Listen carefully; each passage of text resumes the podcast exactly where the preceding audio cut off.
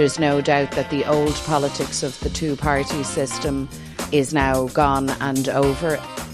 I don't need lectures from you or anybody on, on the Sinn Féin side of the House. We're very reluctant to kind of say what's red lines, but, but we do have to take climate seriously. There's going to be constant criticism, there's going to be a lot of disappointment, and whoever goes into government is going to be unpopular. Okay. Hello, you're very welcome to RTE's Your Politics. I'm Áine Lawlor, and today I'm joined, or will be presently, by David Murphy, already with me, Paul Cunningham, and Sandra Hurley for your weekly take on all things politics from Leinster House. Uh, and the debate about neutrality today, Paul, uh, decidedly hot tempered. Yeah, and that's because um, starting next week, there's going to be what's called a consultative forum on international security, which is being promoted by the Taoiseach, uh, or by the Taoiseach, uh, Micheál Martin. I'm still making that mistake. Um, and it's going to be in Galway and Cork um, next week, and then two days in Dublin the following week, Monday and Tuesday. And basically, how uh, Micheál Martin is presenting it that given the um, what's happening in Europe with regard to the Russian invasion, given what's happened with cybersecurity, that is now time to re-examine that Ireland's place in the world, our security policy, and that includes things like neutrality, that includes things like defence policy, that includes things like alliances. And when you've got all of that in one pot, it's going to spark off things. And so it was Mick Barry of Solidarity who raised this question in the Dáil today, talking about this was effectively a stitch up, a stitch up by the government to soften them up, to spend billions into defence buying war machines, to make sure that the Irish government is softened up and the population softened up into joining NATO. Absolute rubbish, declared Darragh O'Brien, the Minister for Housing, who was standing in um, for Micheál Martin today. But that's just the start of it. This is sort of a big debate, and yes, it is going to get hot tempered. Mm-hmm. And it went on, didn't it, Sandra? We had Paul Murphy and the Taoiseach having um, well, anyhow, the Taoiseach had to withdraw the particular phrase he used, didn't he? Yes, they really locked horns this morning. There was defence questions, and uh, Paul Murphy was saying that the forum, this security forum, is stacked with sort of uh, pro NATO people. He said there was only one anti-war person.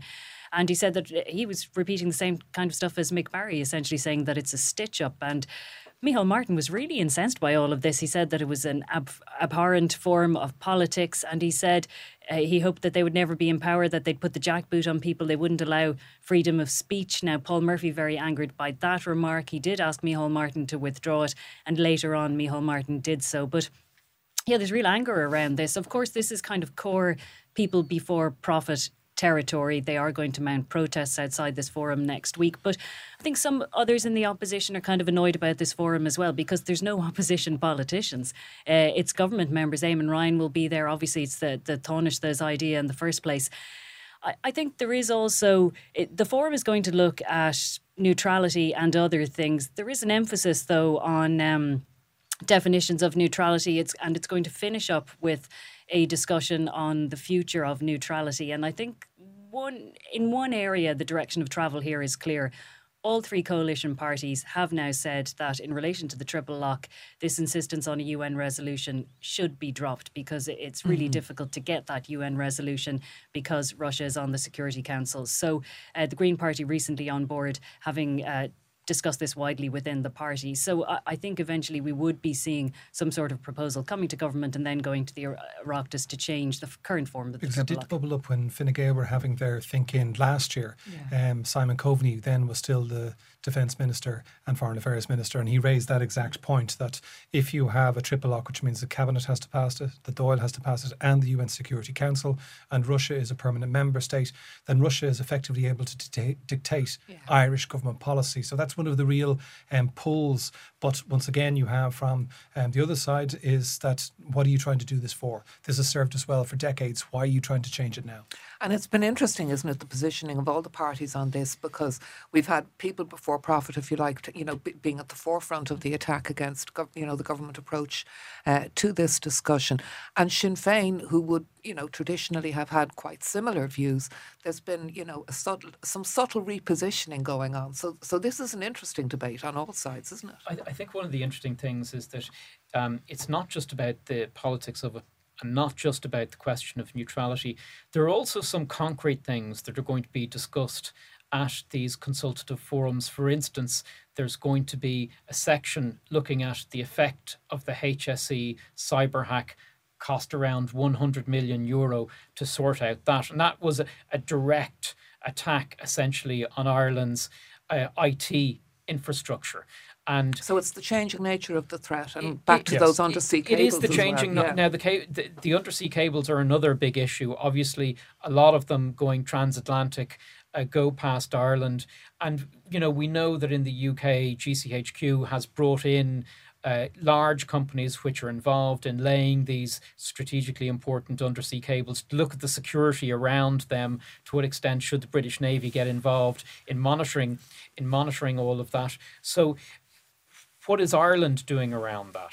Like that is clearly mm. a vulnerability. Do we have the capability to know what's going on in the skies above us? Do we have the capability to know what's going on in the seas and oceans around us? So I think in that context, those practical things are going to be very interesting to look at. But again, there is this concern that this is a kind of a, a government forum with government voices and they're controlling the narrative. So it, I, th- I, I think as well we need to listen to the voices outside. It is worth teasing out, though, the question you raised there just in relation to Sinn Féin, who had been avowedly against sort of European policy and security over many years.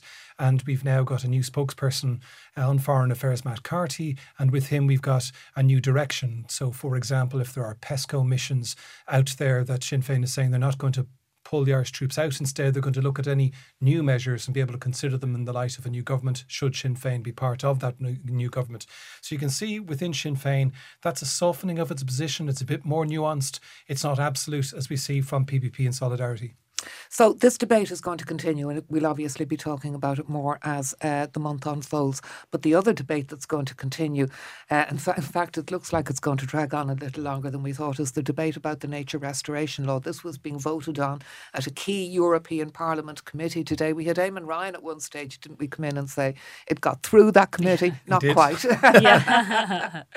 Well, he, he, he came into exactly. He was he was in the Dáil. He was taking environmental questions and he was answering. He's being pressed on this by Holly Cairns, the leader of the Social Democrats, who's declaring herself a farmer and knowing what um, farmers need and want. And then he referenced the fact that this had been passed by the European Parliament. But one always has to remember this policy um, didn't get passed. It's still going to be um, debated. The voting will continue on the 27th of June, I believe. But the Parliament is only one part of anything when it comes to Europe. You've also got the Council of Ministers, that's effectively the member states, and you've also got the Commission. And at the end of this process, all three will have finalised their position and they'll go into something called trialogue, in which they try and batter out some form of compromise. So don't get too excited by whatever the Parliament decides at the end of the month. This has got some way to go mm. yet. It's been interesting, though, hasn't it? We've seen the interaction between political divisions here and political divisions in Europe. Fine Gael's criticisms kind of reflecting the EPP leading the opposition to the to this within the European Parliament. yeah, Parliament. in some ways, uh, and the accusation from some in Europe is that the EPP is taking this very hardline position against a lot of the Green Deal positions of uh, the European Commission President Ursula von der Leyen because they feel it will play well for them ahead of the elections next year. And I suppose that goes to the point that Others would say that this has been really politicised, even the language around it. You know, are you calling it a flooding of land or a rewetting of land? Flooding is a very loaded word, and we've heard it used by a lot of Irish politicians as well. Interesting, though, I think some of the Fine Gael MEPs not going quite as far uh, as others in the EPP. They've been a little bit more moderate in their mm. positions towards this, but there are divisions in government. The Taoiseach, Leo Varadkar, has said that this law goes too far. Eamon Ryan clearly is an radical, advocate. Yes, radical. Radical, exactly. So uh, it does seem very politicised, and there seems to be a lot of kind of misinformation around what it might actually mean in practice. I mean, from the, the Fine Gael MEPs, the thing that they did in the European context was that the, Europe, the EPP members walked out. And even though people like Sean Kelly are part of the EPP, they said that that was the wrong thing to do, that one should stay in the room and negotiate. So you could see that there was a difference between the Irish MEPs who are part of EPP and the EPP's leadership. So expect that one to run and run. And the other thing that's running and running, David, is uh, interest rates. The bad news today, of course, uh, the ECB increasing interest rates. And again, against a backdrop of opinion polls, rest of parliamentary parties and backbenchers and Fianna Fáil and Fine Gael, uh, increasing calls, even Darragh O'Brien saying, yeah, we'll have to look at this question of mortgage interest relief. Put all of that in context for us. Well, I think the first thing is we've now got interest rates up at um, 3.5%. Uh, second thing to bear in mind is that it looks as if they will continue to increase, but at a slightly lower rate. So today we had the European Central Bank raising rates by quarter of a percent. The other rate hikes have been uh, at a, most of them have been around half a percent. So we can see this; they're going to start tapering. In other words, we will see smaller rate increases as time goes on. The critical thing is how high is inflation and is it above two percent, and what do they think it's going to be? So they said we think that inflation in the eurozone is going to be above 2% into 2025 so that means they've got more work to do in order to uh, try to control inflation which is their main job so uh, we will probably see an interest rate increase uh, next month again in July. They usually take a month off during August, and we'll see what happens in September. So I think those rate increases are going to continue to come, and then you get more pressure on the government to do something about it. But the thing about all of this is they're increasing interest rates to dampen demand. If government reacts to it by giving people more money, that stimulates demand. And this is the concern of the Irish Central Bank that the government here in Dublin will actually take measures which would have the opposite effect of interest rates, and they don't like the look of that. Sinn Féin's Pearse Doherty says they can be targeted to the small group of people who are put to the pin of their collar, and that basis won't have an impact. So that's one thing. And the second thing is uh, when we try to talk about it in this in the podcast, but maybe just too big and deep, which is that nothing's the, too big and deep. the European Central Bank has one instrument, which is ratcheting up interest rates. Like that's it. And the question has to be is that the only thing that the ECB should have? And is it because its mandate is so limited that if it had more powers, more tools, it would be able to be a bit more nuanced in how it does? As it currently is constituted, it's jack up rates. And if people get squashed by them, so be it. But equally, and wasn't this also referred to in the Dáil today, the central bank data that people who, for instance, were on the tracker mortgages benefited on, you know, mm. the plus side for many, many years. And now obviously they're getting squeezed more. Yeah. Those of them whose loans have been sold yeah, on there's to so the many factors in this because are you rewarding people if you helped people with mortgage interest relief who were already able to buy a home? These are people who own an asset or will ultimately own an asset when they've paid off the loan. There's lots of people who can't buy houses at the moment. So there's the question of fairness. What about doing something for renters? And I think the government is very uh, concerned about all of that. If they help one cohort, they have to help others. That said, I think it's a tough sell for the government to tell people that tracker mortgage holders that you know you have to take the pain here for the good of the rest of Europe to help get inflation down. Sinn Féin have seen an opening here. They've seen a vulnerability. They've been banging this drum on mortgage interest relief for the past year. They clearly feel it plays well for them. Just on the trackers, I think you know people need to think about a couple of things here. First one is the people with trackers, generally, those mortgages are older, they were phased out um, during the financial crash. So many of those people are much, much further along in relation to paying their mortgages. And because they're much more, more further along, um, they've less exposure to interest rates. Uh, as Sandra says, you know, they have benefited from the good times when interest rates yeah. were completely on the floor. However, there are people on standard variable mortgages um, who would be more exposed if the banks push through all of those rate increases. And ultimately, what's going to happen is the banks will have to pass on the rate increases to savers. Yeah. And when they do that, they will have to pass them on to standard variable mortgage holders as well. And this is where we're getting the clash. I mean, it's a long way to go to budget day. It's a long, hot summer, we hope. Ahead. And we started early. Yes, we certainly have started early. And you saw Paschal Donohoe and Michael McGrath this week at the National Economic Dialogue. Is that what it was called, or forum? Yeah. And, and you, you know, and they're, they're trying to talk about prudence and mm. windfall taxes and rainy days ahead.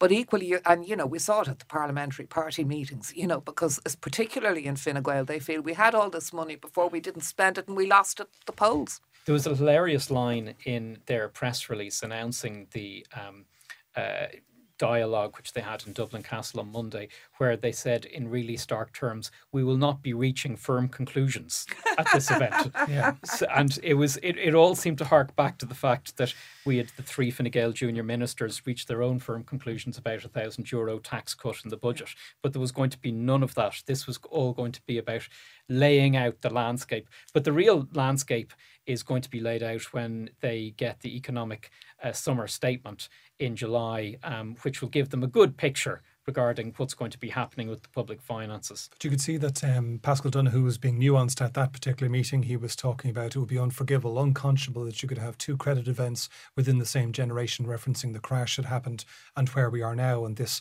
was in step with um, Finance Minister Michael McGrath and his call for prudence. Mm-hmm. And yet, at the Fine Gael Parliamentary Party, we've heard that he is saying the objective of the budget is to put money back in workers' pockets.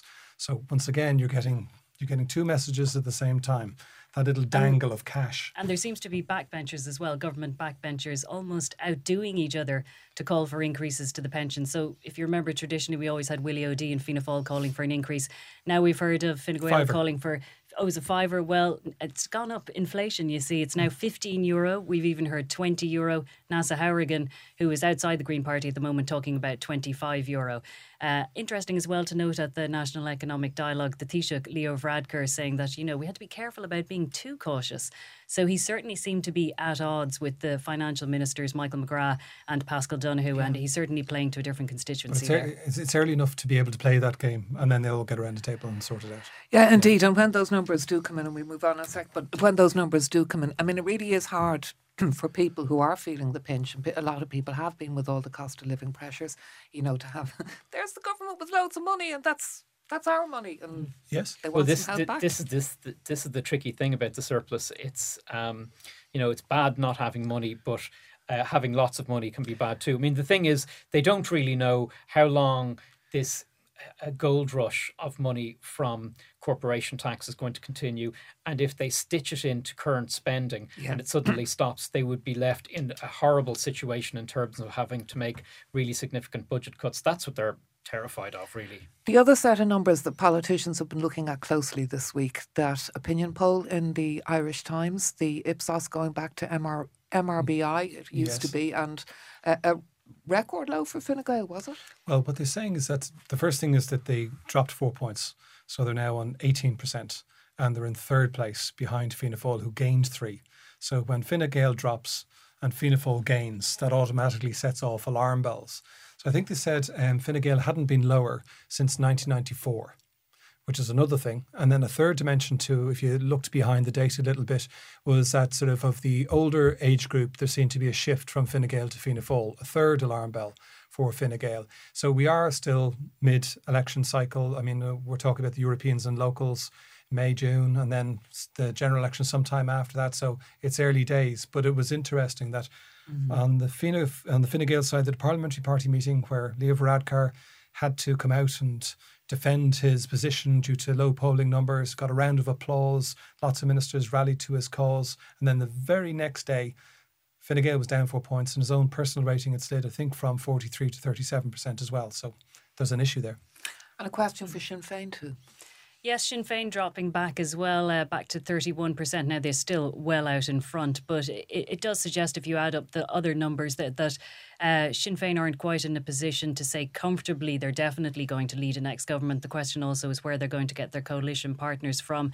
But I think a lot of focus at the moment definitely on Fine Gael. I would agree with Paul. There was those briefings in several national newspapers last weekend speaking about a certain unease about the leadership of Leo Varadkar and kind of saying we're not at a heave, but people are restless, people are concerned that the poll numbers are down. Now the Taoiseach has been asked about this today very firmly saying that uh, he he feels he has the backing of the majority of his party. He's leading from the front. He will lead into the next election, but there is certainly disquiet there, and it seemed very concerted last night that he felt he needed to address the party. Uh, I spoke to a minister today who would be quite close to Leo Varadkar, who said they felt all those briefings were just damaging overall to Fine Gael. It doesn't help anybody really.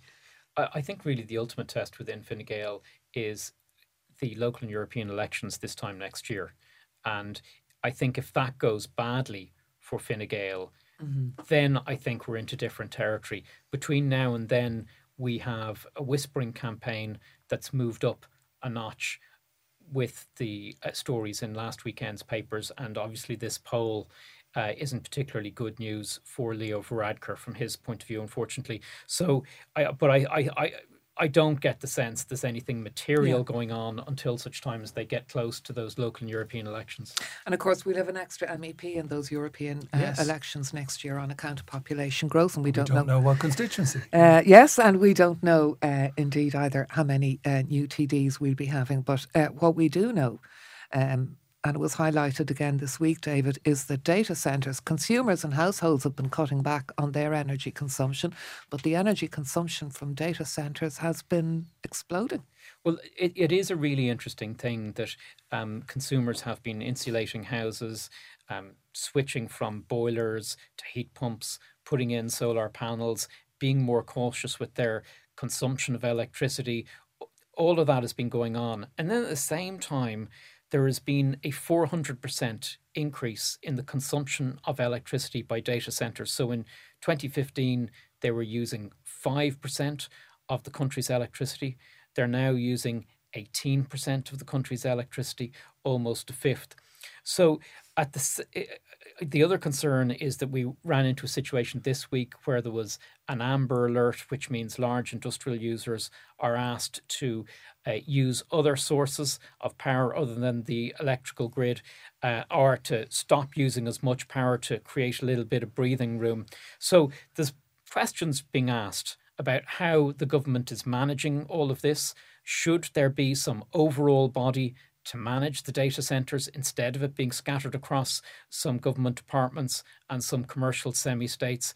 And ultimately, does the government have a proper hold on this? It did put a block on some data centres joining the uh, national the, the the grid. However, some of them set up as islanded data centers where they're not on the electrical grid, but they're using gas exclusively. So it seems there are a lot of questions about this. Uh, yes, and certainly that's one that doesn't appear to be going away. I think we'll, be hearing more and more because, especially as we're going to have to be buying in, aren't we? Extra ge- generation capacity. We've keep... had to do that before to pull in generations. Um, last year we were even doing it. Although I was at a, a news conference by the Workers' Party, who um, we wouldn't usually hear from, and they said the only option to decarbonise as quickly as possible and guarantee um, cheap electricity was to go nuclear, to build six nuclear plants in three different locations at a cost of 50 billion euro, follow the French model and where in France they generate 80% of their electricity. So, on the basis of six nuclear plants in three places, then you wouldn't have that issue, would you? Where off- offshore is going to be the great leap forward, isn't it? They say you could do that as well. But uh, basically, what they do have a big problem is the onshore wind farms, which they say are never going to do it. And this idea of you saying trying to push down demand, um, Workers' Party say you don't necessarily have to do that if the, if you're generating your own power and it's cheap.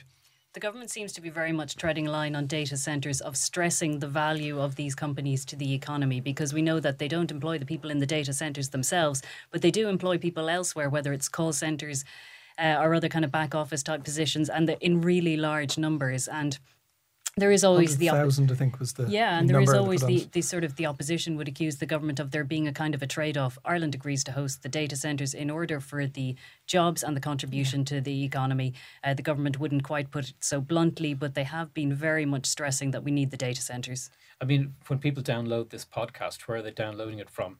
data. You know, when we're using email data, sending photographs, videos, listening to uh, uh things or streaming stuff from the internet. Data, data, data. Apparently, there's no cloud. There's something else.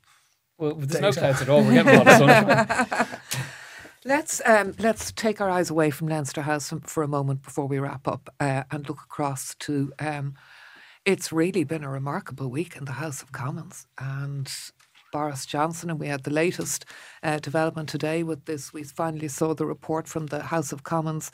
Uh, Parliamentary uh, Privileges Committee. Privileges Committee, yeah. Yeah, I mean, and the 90 day suspension after his row, leaking the contents of the. But, but anyhow, it's all gone totally mad. It's like Trump with a thesaurus, really, from Boris Johnson at the moment, isn't it? I suppose, yes, it is. The question is, is, is this is the end of the, the book or is it the beginning of a new chapter? Some suggestions that um, Nadine Dorries has stood down. Boris Johnson may stand in her own constituency and nimbly avoid having to be suspended for 90 days altogether. Um, I mean, the finding of the Privileges Committee was damning to say that he had misled the House. This never happened, and he did it, and he did it repeatedly. But does that necessarily mean, in, in the world that we live in, um, where leaders seem to represent an idea and their personal um, failings um, don't necessarily count that much? Is this just something else that Boris Johnson is able to brush off and march on?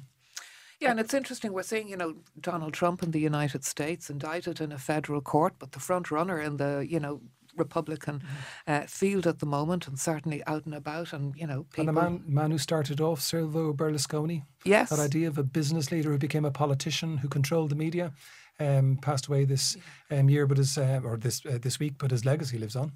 I think the key uh, contribution from Boris Johnson last Friday when he resigned in that really excoriating letter, uh, astonishing letter that he, he sent, was the phrase for now, that he was leaving for now. So he certainly is contemplating a comeback. It could be in that other seat, uh, as Paul mentioned, which could happen quite soon. We've been told that these by elections that are necessitated, that they uh, will happen quite quickly. So it looks like the roller coaster of UK politics is just going to continue for the next while. Yeah, there's, there's the vote next. I mean, it's all like I was saying this morning on Morning Ireland. It's like the Tories doing Succession, you know, and, and it's Yeah. not particularly great. Now on Monday we're going to see, you know, the House of Commons. How many Tory MPs will back this report from the Privileges Committee? How many of them will back Boris? Yeah. And the Even though the Tories on. had a majority on the committee itself, they came to the conclusion that their former Prime Minister was lying repeatedly. Yeah, there you go. You couldn't make it up, as they say. We hope uh, we weren't making it up here today. We were trying to fill you in on what's uh, what's been going on this week. We'll be back next week uh, to do the same again. Follow, like, and subscribe as you will. And until next Thursday, it's goodbye.